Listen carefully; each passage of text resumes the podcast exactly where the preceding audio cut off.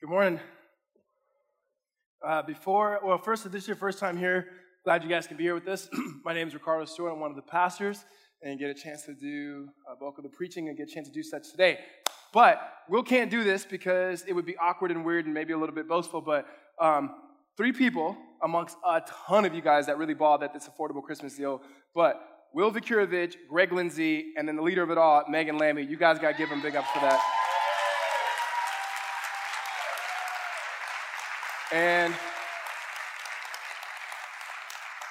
before I got up here, Will was like, hey, can you tell them that I did really good too? And so I was like, yeah, no. He wouldn't have never said that because this is not how he gets down. But um, these, these people and you guys, as a church, like, is probably one of the best things that we do as a church is the way that we come alongside and serve in our community.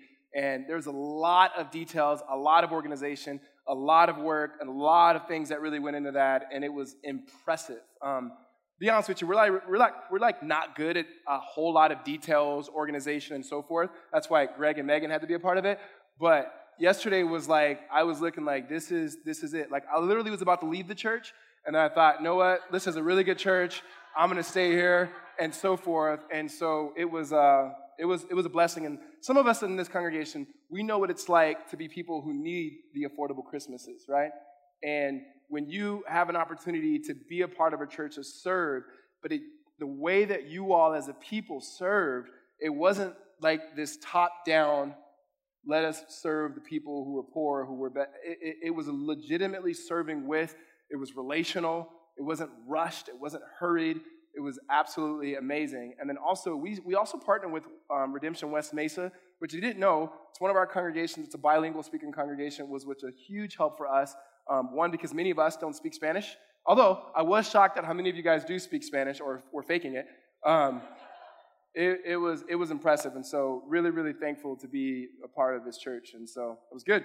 Uh, we are going to start today our, our continue our series on Advent and looking at the Word. And today we're looking at how the Word dwells and how God desires to dwell with us. And so, if you have a Bible, turn to the Gospel of John, chapter 1, particularly looking at verse 14. Um, if you don't have a Bible, raise your hand, keep it raised really high.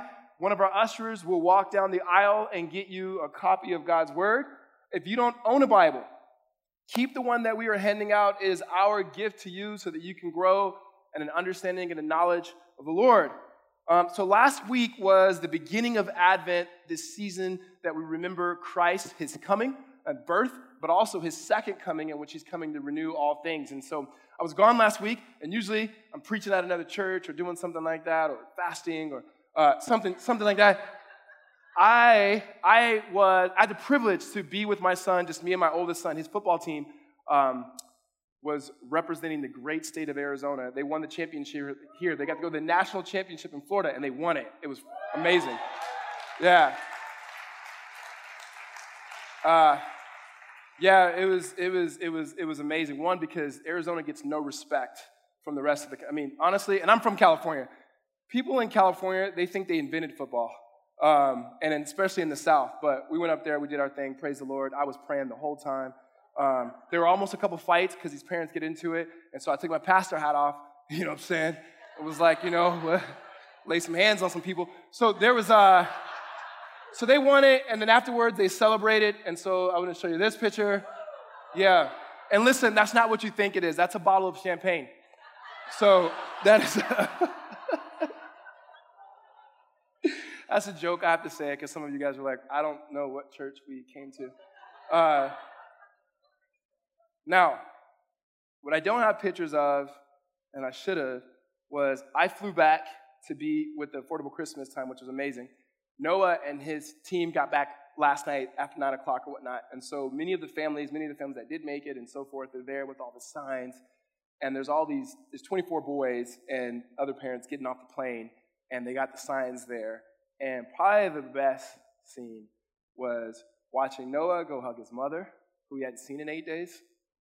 And then the part that, which that didn't surprise me, um, but the little brother, who we're not always so sure about, um, run and hug his big brother, and the big brother actually receive it. Okay, that's happened never.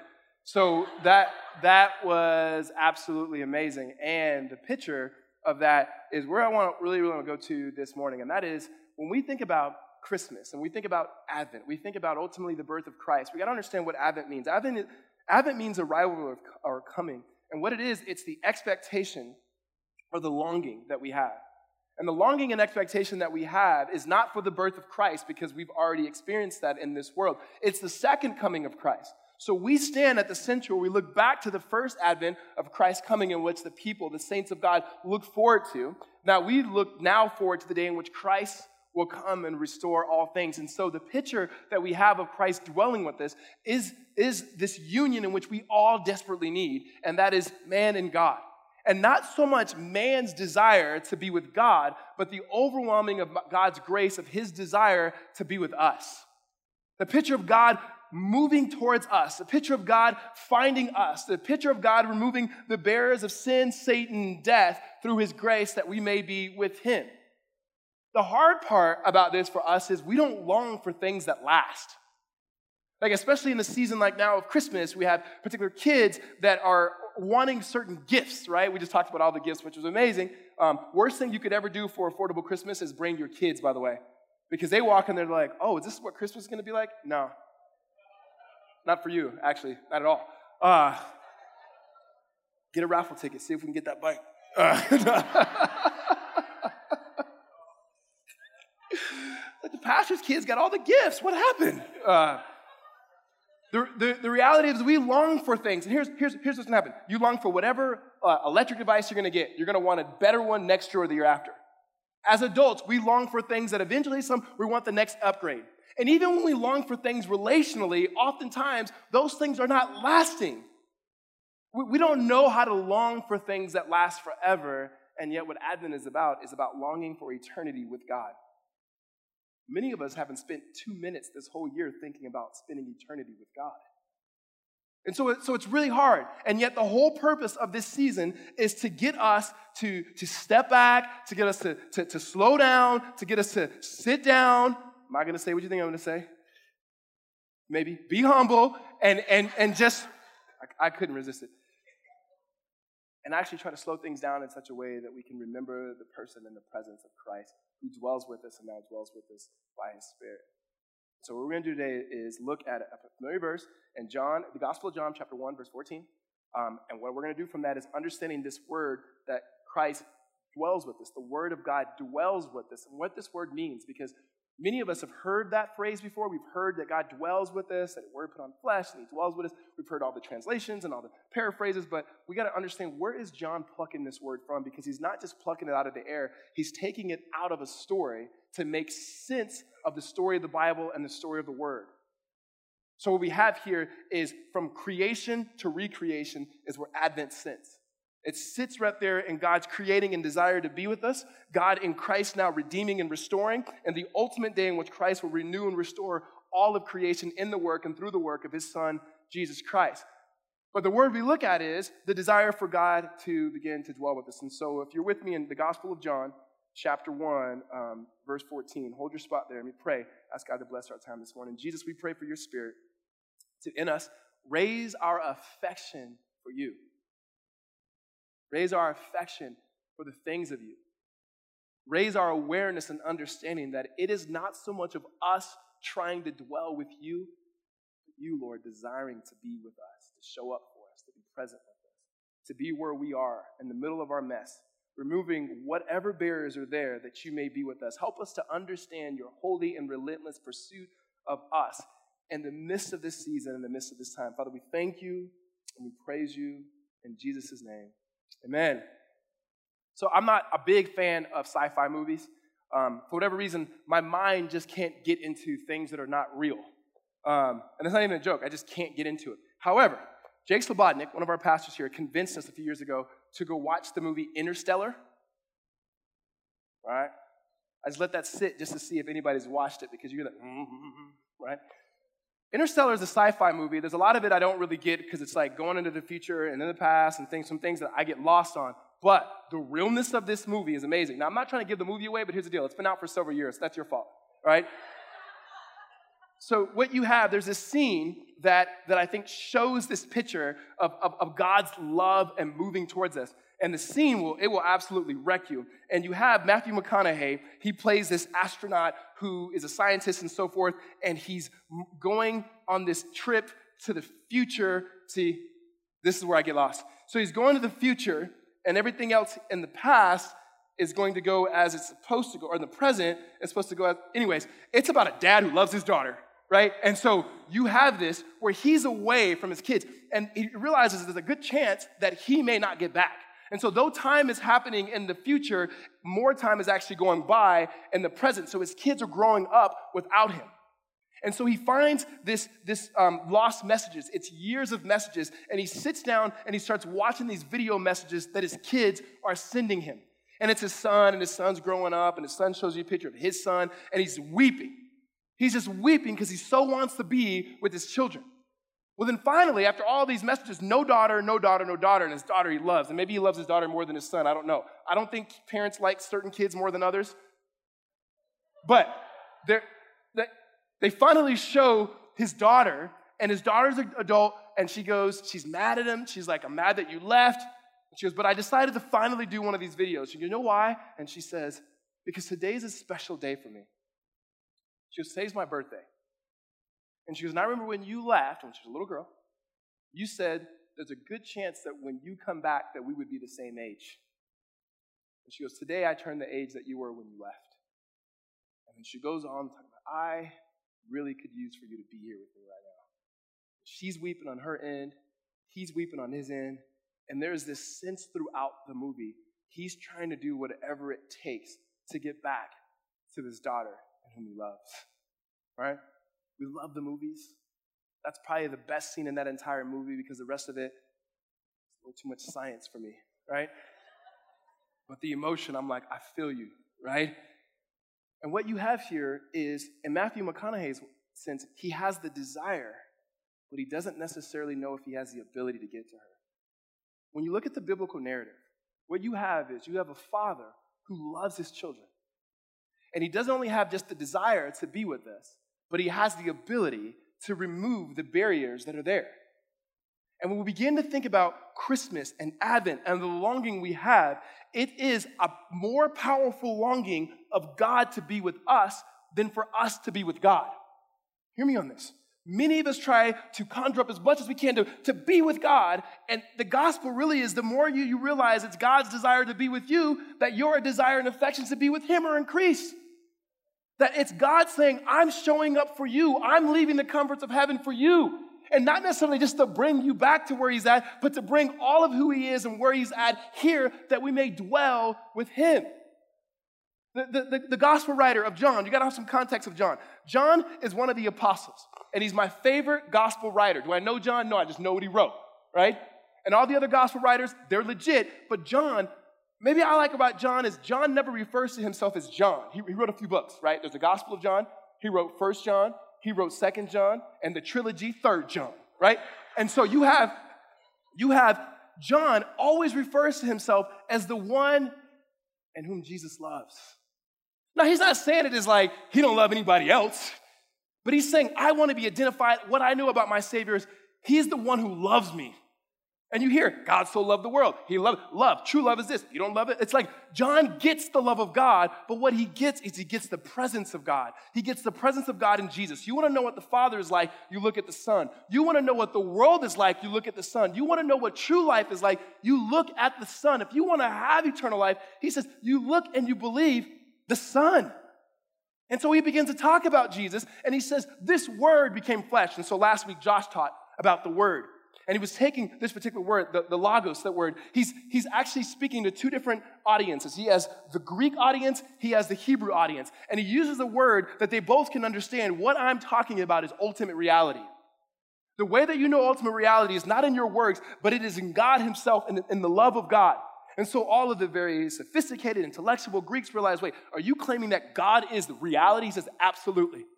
And to the, to the very religious Hebrew people saying, Are you saying that Jesus is God? He goes, Absolutely. And then he uses a word that is not just a word in their culture that unites them, but he uses a word that is in the biblical narrative to be able to tell the completion of a, lar- larger story of what God has been doing to draw near to his people. Read with me here in verse 14. He says, And the word became flesh and dwelt among us.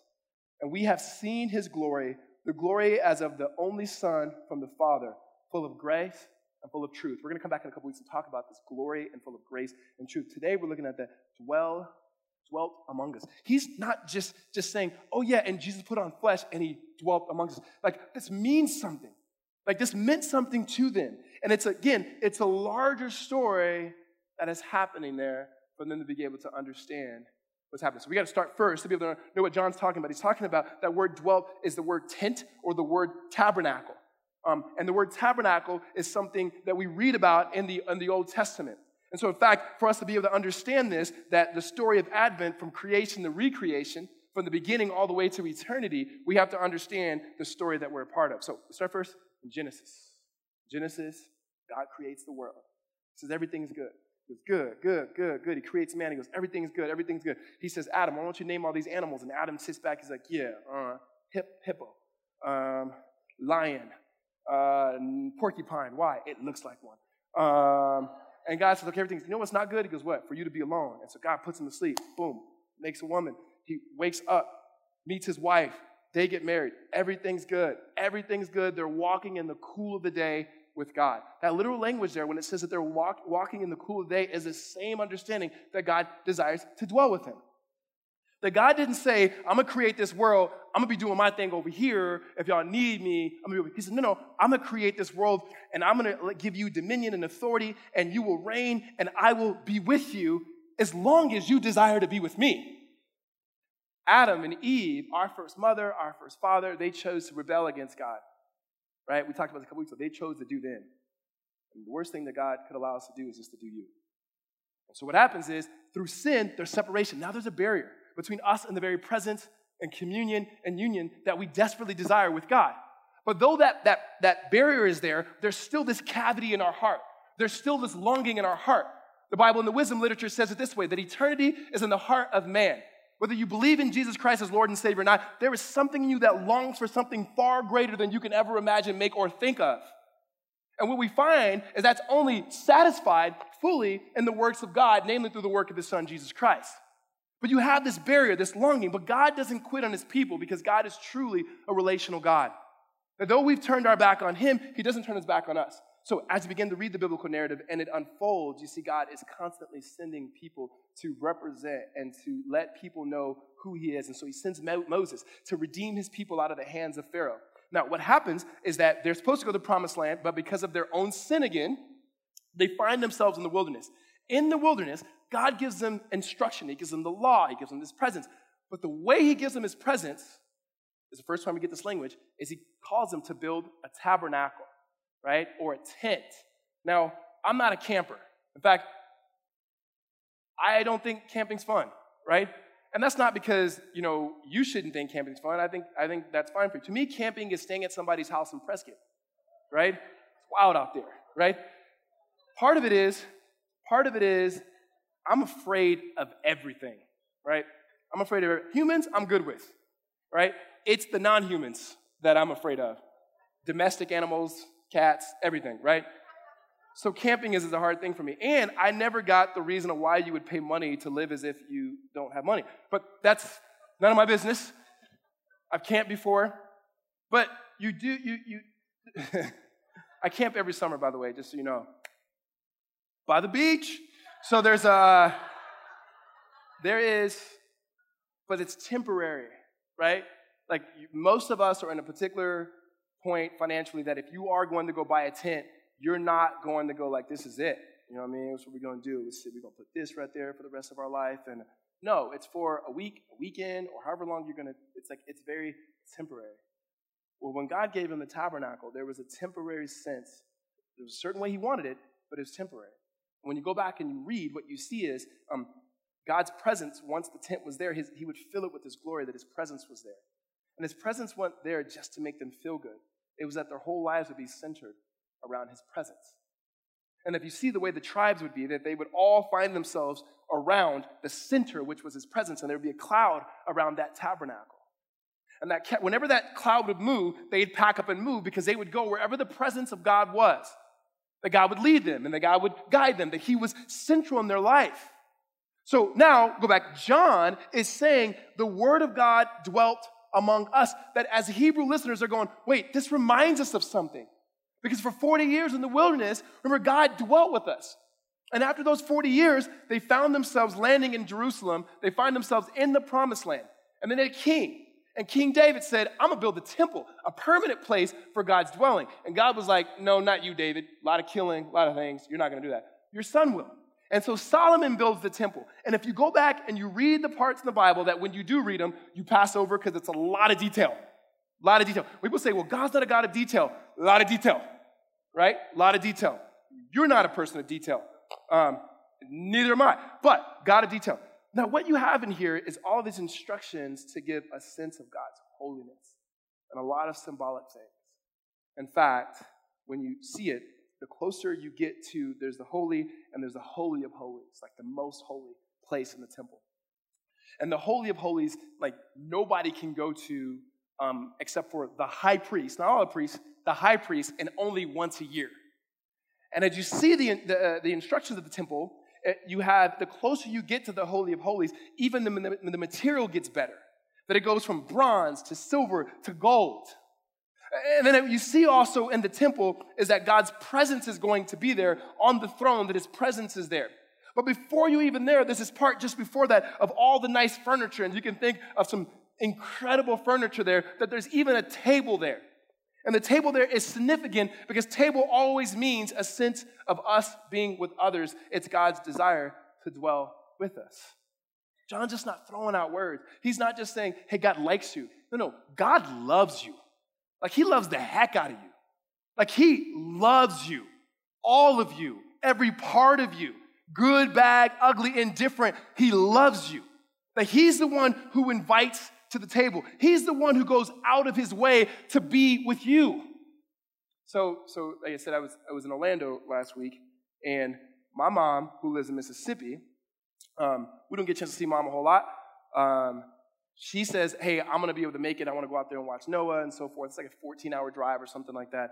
And her mom's in the hospital. And she goes, One way till my mom gets out. Her mom gets of the hospital. She goes, Last minute, she goes, We're going to come out there. I'm like, Ma, you don't have to come out. She goes, We can come out there. We can only be out there for like a, a day and some change. She's like, I'm going to drive out there. I, uh, you, I'm not going to not see my baby. I said, I know you want to see me. She was like, No, Noah.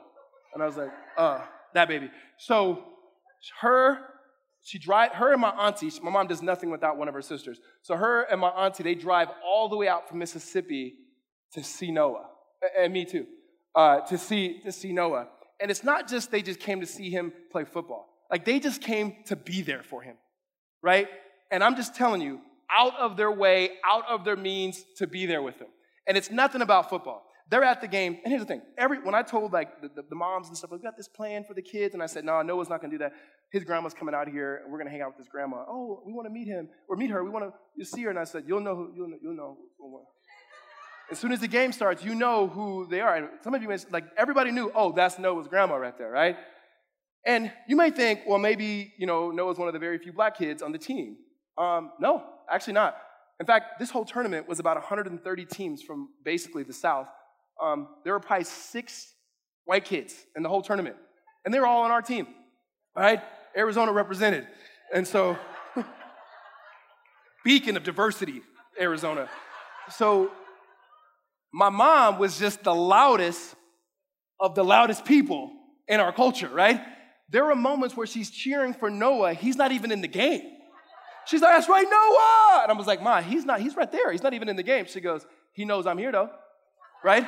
Like there, there is this sense of going, I, I, I'm going to show up for you. Okay, then it's like, oh, it's time to go eat. Okay, the way my family gets down is the place to go eat is Golden Corral. And I'm like, no. I was like, what's next? Sizzler? They're like, nah, tomorrow, if we're lucky, right? If the Lord wills.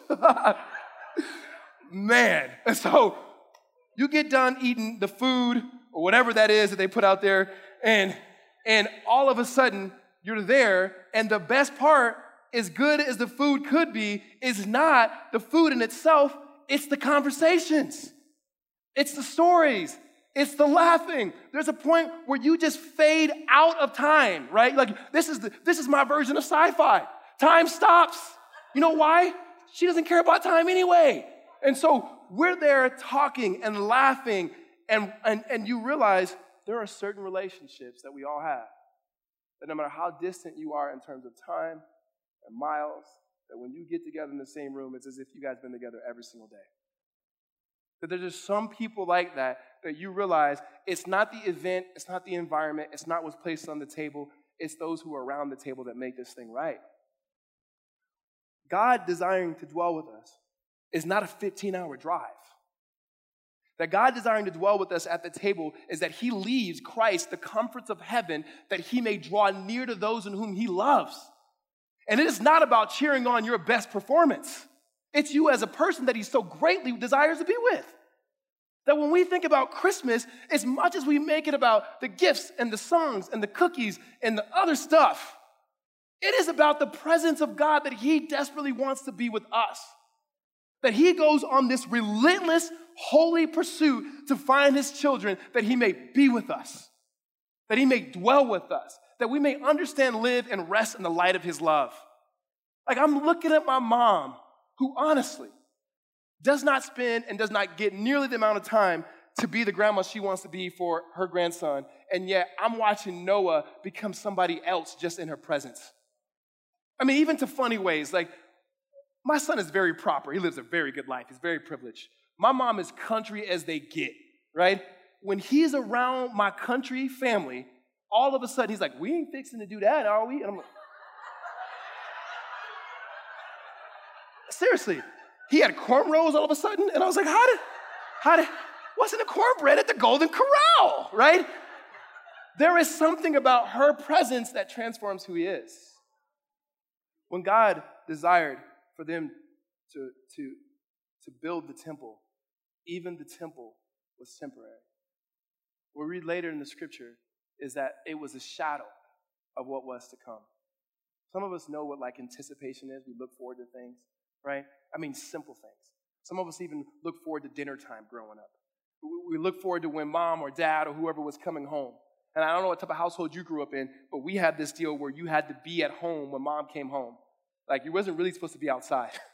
But you know when she came home, it was time to eat. So in our apartment complex, the way we would grow up is, is the cars would enter in this way and they would drive all the way around the park over here.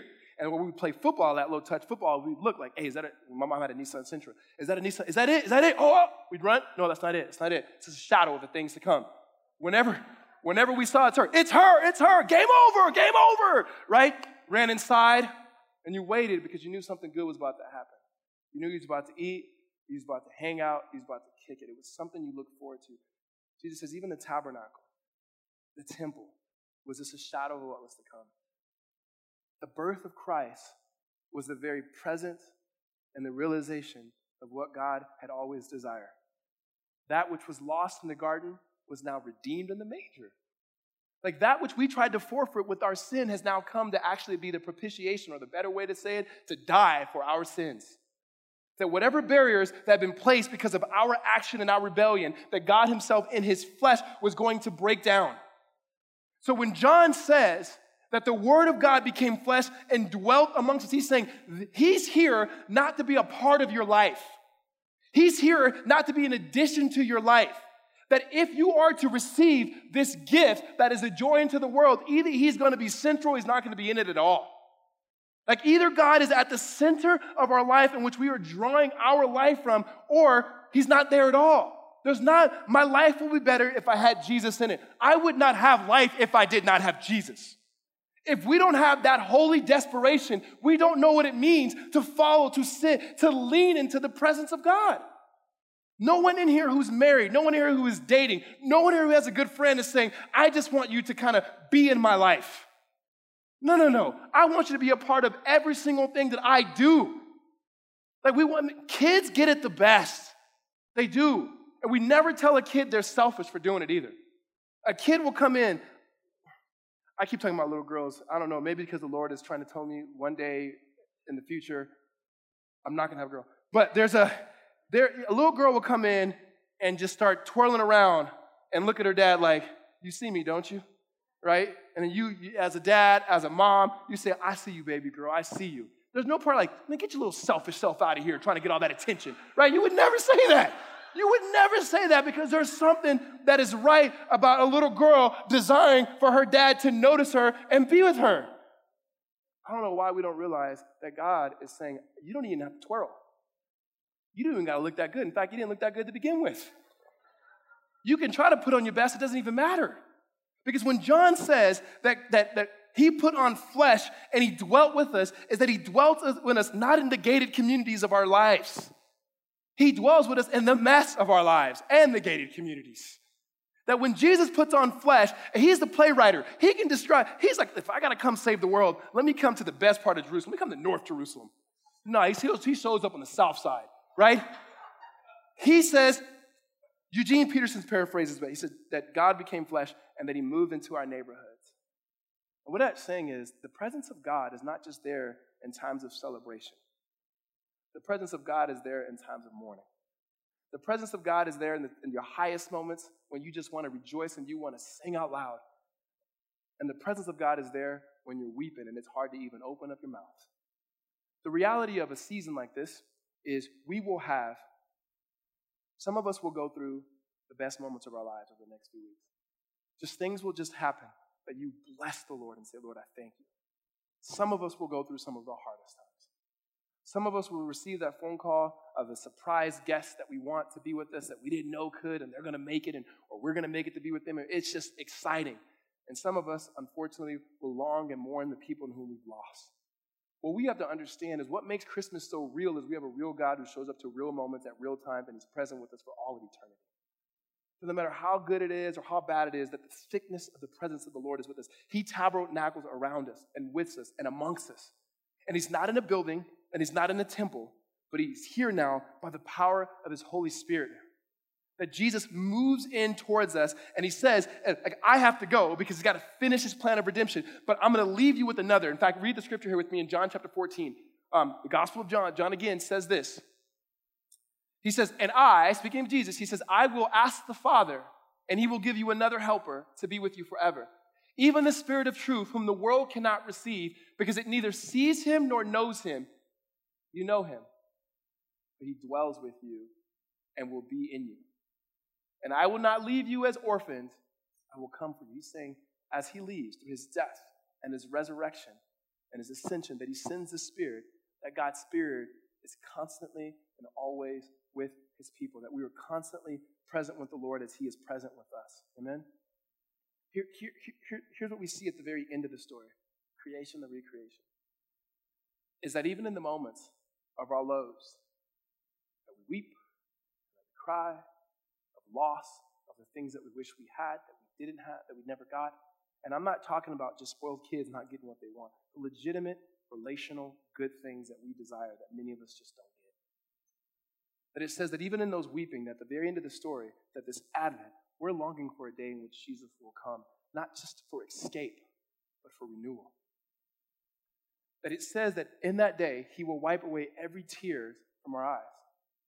And I can't help, again, but picture the father, a loving father with a little girl who's crying. He doesn't say, dry those tears up, especially when she's crying for all the right reasons.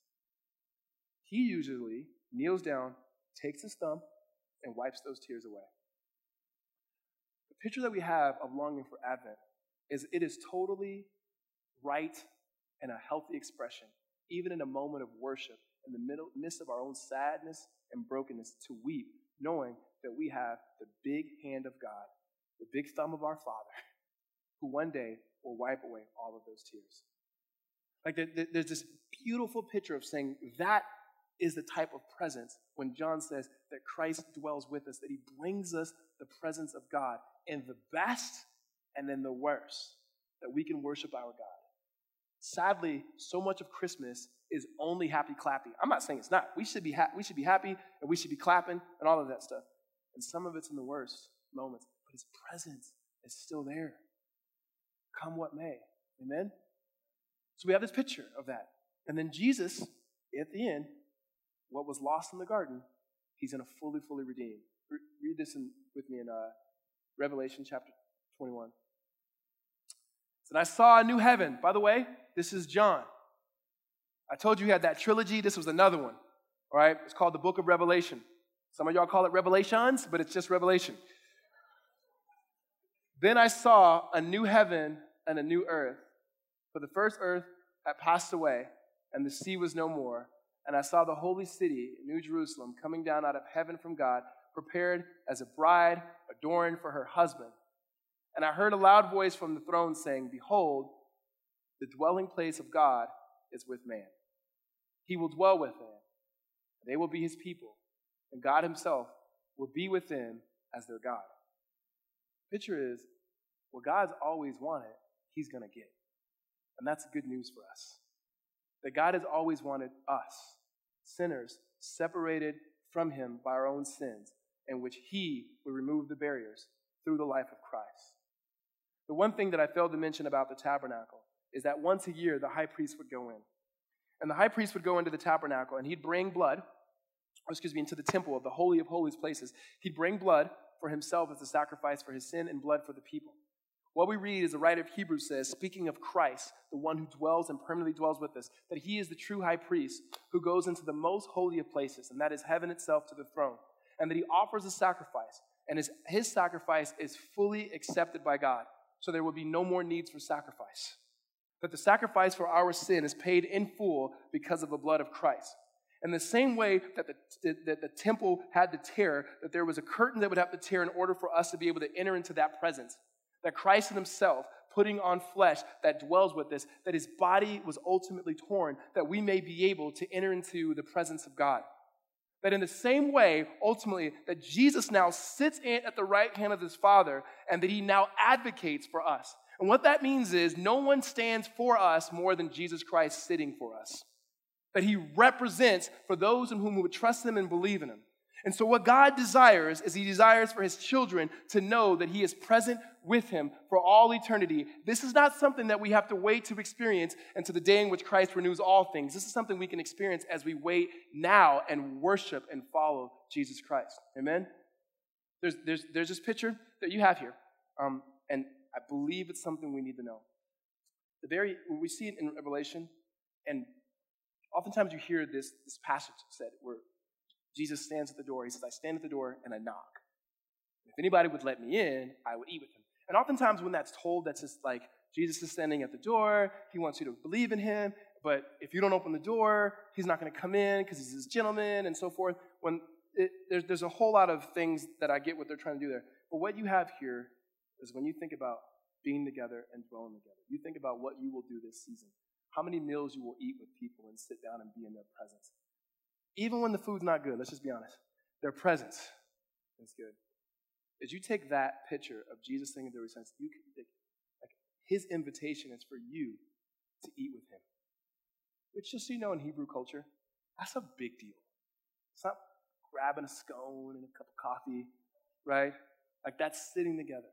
It's the reason why David, when he writes in Psalm 23, and he writes, My cup runs over, spills over, or, you know, if you grew up in the old, you know, my cup runneth over. Um, I don't know about you, but if you grew up in church with King James, there's certain verses that are always going to be in King James. So my cup runneth over. It's not a lift, it runneth over. But the reason for that, that picture of the table and that is this. In Hebrew culture, if you showed up and someone overfilled your, your glass of wine, I mean, like it's spilling over, that was a message to you that you stay as long as you want. If you showed up and they just put a little bit in, you knew, oh, okay. Yeah, we got to go anyway, uh, right? Like, the, the, those are the two things. So when, when you have the picture of both, of the cup of wine that is overflowing, and Jesus saying, invite me in, for I want to eat with you. There's this sense of it. It's not for us saying, we want to stay with you forever. It's God telling us, I want to be with you forever. Right? that Christmas is about God saying, I want to be with you forever. So, so, so what in all of this? You, we as a people, have to work like crazy during this season to create habits and rhythms to make sure Jesus is at the center of all we do, say, and think. Everything else will push us towards busyness It will push us towards things we got to get to. It will push us towards the fact that we don't have enough. There will be so many different things that will, will, will cause us to naturally put Jesus on the periphery. Listen, Jesus on the periphery is like actually not the gospel. That's not good news. Jesus at the center is the good news that we need. Is reminding ourselves and our family and our friends and our community and our world is that God desires to be with us. And he wants to stay a long, long time. Amen. God, we thank you for your work, your promises, your affection that you have for us in Jesus. We thank you that you make sense of the word in ways that we can sense and see your love, that we may be able to respond to it in very saving ways, fulfilling ways, and satisfying ways in Christ. We thank you for the gifts in which we can receive in Jesus his death, his resurrection, the new life in which we have. May we all, like the Apostle John, be able to say we are the ones in whom Jesus loves, the one in whom he wants to be with, and that we would desire, Lord, in his desire for us, that our desire for him, Lord, would be increased. To the degree that we would see his and your affection for us, that our affections for you would be raised. I pray that we would intentionally take space and time, Lord, in our lives to recenter Christ, that He be in the center of everything that we do and that we say, and we think. God, we ask for your Spirit to fill us in ways that we may be able to worship you with all of who we are. God, we thank you in Christ's name. Amen.